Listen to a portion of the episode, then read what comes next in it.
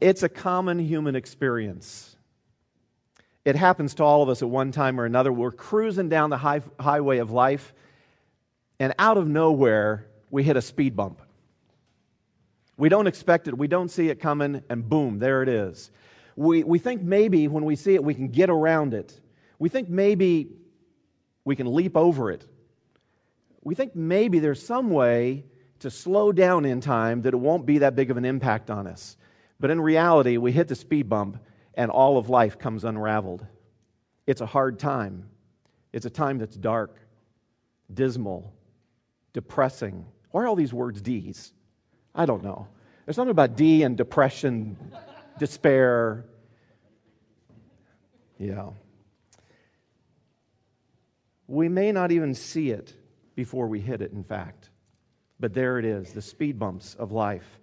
The speed bump might be the loss of a job.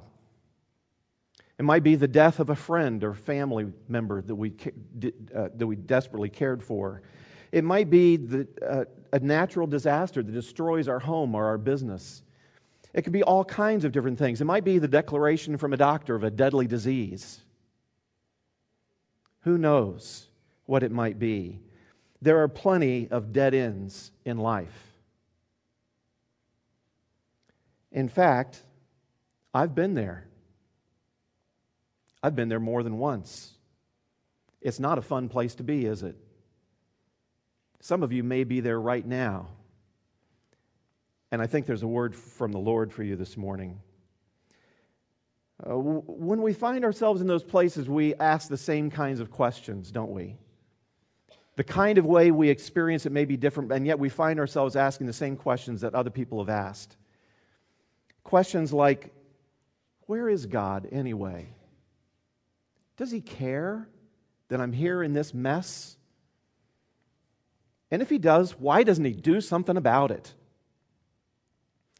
I was working through the Gospel of John some years ago when I hit one of those speed bumps. I didn't see it coming. My boss called me into his office and said, You're done here. Okay? I was 2,500 miles from family, two young children, living in a company owned house called a parsonage. um, I not only lost my job, I lost all of my relationships because everything was focused on the church. I lost my home. I didn't know what I was going to do. Yeah, and through that time, I was working through the Gospel of John, and I came to John chapter 11. I want to share a little bit of that story of God with you this morning. John 11. If you have a Bible with you, you might open it uh, to chapter 11, verse 1 of John. Now, a man named Lazarus was sick. He was from Bethany, the village of Mary and her sister Martha. This Mary, whose brother Lazarus now lay sick, was the same one who poured perfume on the Lord and wiped his feet with her hair. So the sister sent word to Jesus Lord, the one you love is sick. When he heard this, Jesus said, This sickness will not end in death. No, it is for God's glory, so that God's Son may be glorified through it. Now, Jesus loved Martha and her sister and Lazarus. So when he heard that Lazarus was sick, he stayed where he was two more days. And then he said to his disciples, Let's go back to Judea. Now, I don't know about you, but when I read that story that day several years ago, and I came through that story and I thought, Lord, the one you love is sick. And that's kind of the way I was feeling. Lord, I know you care about me, and I'm, I'm really having a hard time here. Why don't you come and do something about it? Now, the interesting thing is that Mary and Martha never actually say what they want Jesus to do. In fact, they don't even use Lazarus' name. Do you see how manipulative they are? Lord, the one you love is sick. Just trying to put that screwdriver deep into him and say, You are going to do something about this, don't you? Because you love him.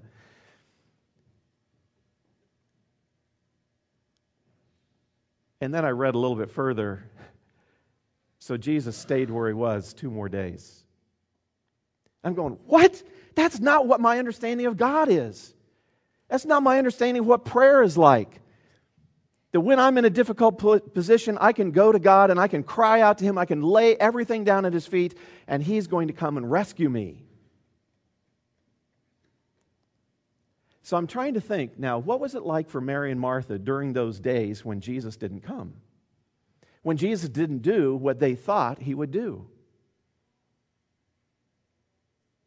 Do you know what it's like when you're in that place and God doesn't respond the way you expect Him to? I think there are probably several strategies they might have used in trying to cope when Jesus didn't answer. One of those, I think they had a pity party. And by the way, if you're going to have a pity party, you might as well do it with other people. It looks like the M&M sisters did that. I mean, when Jesus finally does arrive, if you go further into the story, what we find is that Martha says something to Jesus, and then later on, Mary comes and she says exactly the same thing, almost exactly the same wording. I think they'd been sharing together and just having a little good old pity party. Poor me. Jesus doesn't care about me. Jesus doesn't really love me. Jesus can't do anything to help me. Oh, poor me.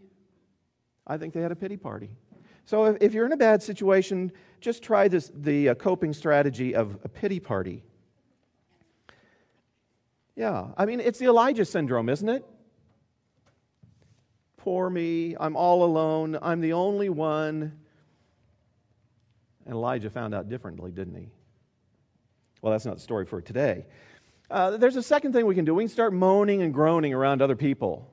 Now, it's similar to a, having a pity party. In fact, maybe that's the way we have a pity party, is just moaning and groaning around other people. And uh, so it's, it's a short jump from pity to moaning and groaning. There's another thing we might do, and I think maybe Mary and Martha do this too.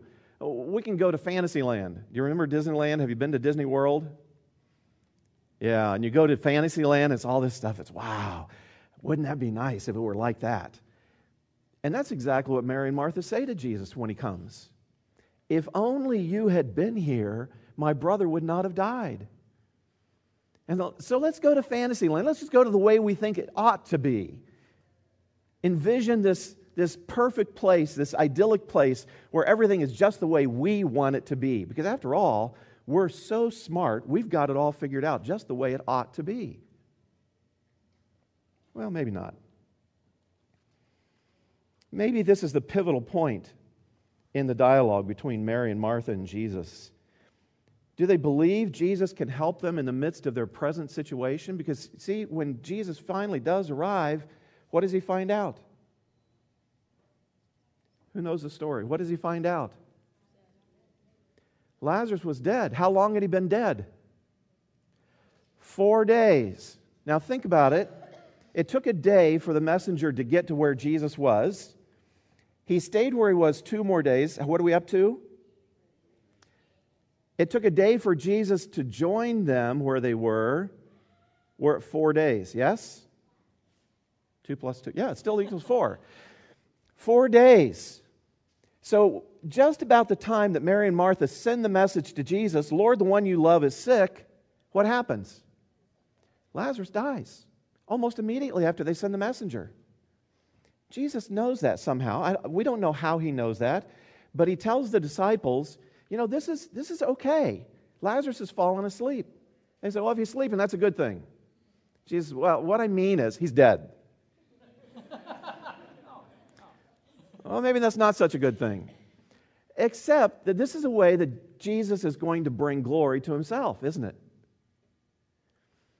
You see, we think we have everything all figured out. We think we know what Jesus ought to do in our situation, in our circumstances. But Jesus loved Mary and Martha too much to do what they expected him to do. In fact, isn't it great that in verse 5, John is very careful in this passage to say, now Jesus really loved Mary and Martha and Lazarus. And he says that before he says, Jesus stayed where he was. In fact, he even says, now Jesus really loved Mary and Martha and Lazarus, so Jesus stayed where he was. It's like the natural consequence of him really loving them is to stay where he is instead of going and doing what they want him to do. The natural thing for him to do is to do the best thing for Mary and Martha and Lazarus, not the thing they wanted, because he really loved them.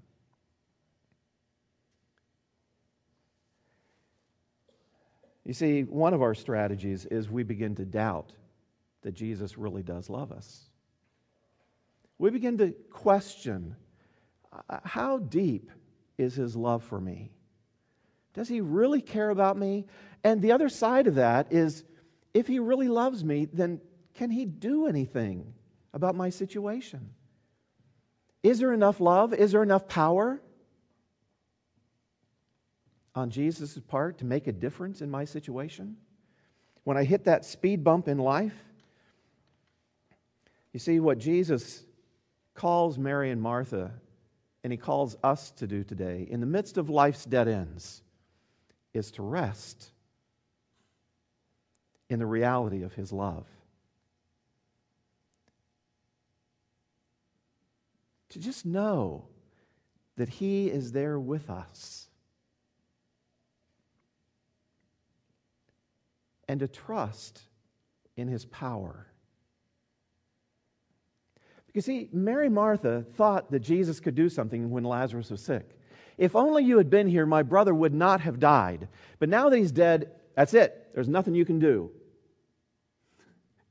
How many times do we approach Jesus that way? You know, I know you could do a lot of things, but in this situation, it's past what you can do. You can't help. And Jesus says, Let me just show you something. Lazarus, come forth. Lazarus comes out of the grave with his grave clothes still on. Because Jesus can do far more than we ever believe that he can. And he loves us enough to do the best thing, not the thing that we necessarily think he ought to do. There was no question in anyone's mind when Jesus got there on the fourth day that Lazarus was dead. You see, there was, a, there was this myth among the Hebrews, the Jews, that the spirit stayed in the body for up to three days after death. And so, anywhere within that three day period, if Jesus had come and said, Lazarus, come forth, they would have just said, well, yeah, his spirit was still there. And, you know, his spirit just kind of, it, it just happens that way sometimes. You didn't really do anything, it's just the way it works. But Jesus waited just enough time for them to believe that he was deader than a doornail. I mean, there was no more hope. All hope was gone. And Jesus comes to us in those times in life when all hope is gone.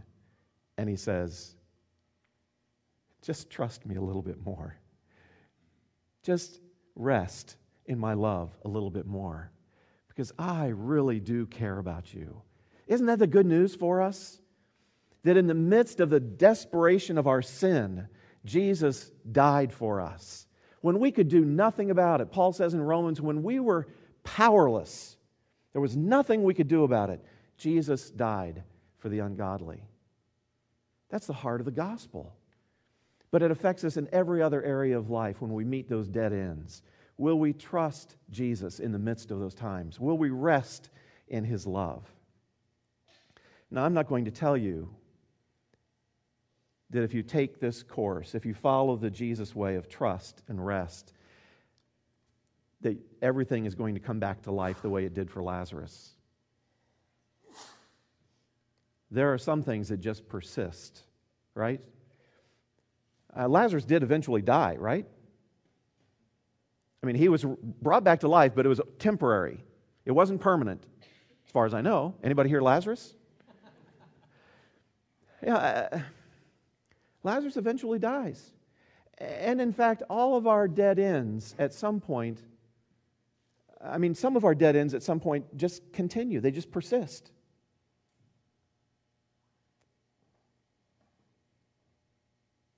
But God still loves us, loves us right in the midst of them, and we can trust Him to allow us to grow in the midst of that hard time. You see, in that hard time that I had, that I described briefly a little bit ago, uh, in the months that followed, it was months before I had a job.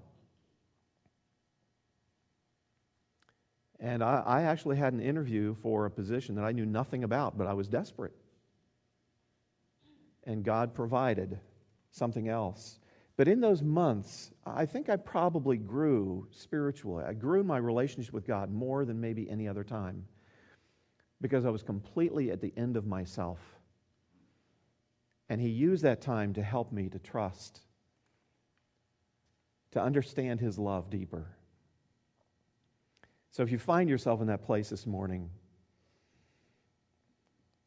it's not good, but it's okay because Jesus really does love you. He's there with you, and He's making you into the kind of person He wants you to be, even in the midst of the darkness and the despair and the discouragement of life's dead ends. Where are you this morning?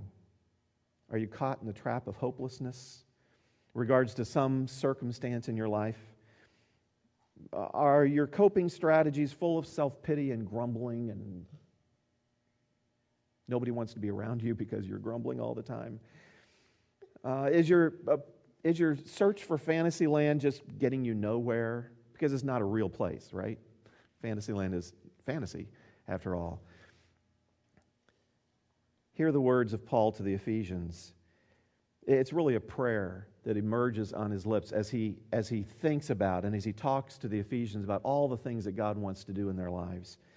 Now, to him who by the power at work within us is able to accomplish abundantly far more than all we can ask or even imagine, to him be glory in the church and in Christ Jesus to all generations. That's not just the church named generations, but to all generations of people, forever and ever. Amen.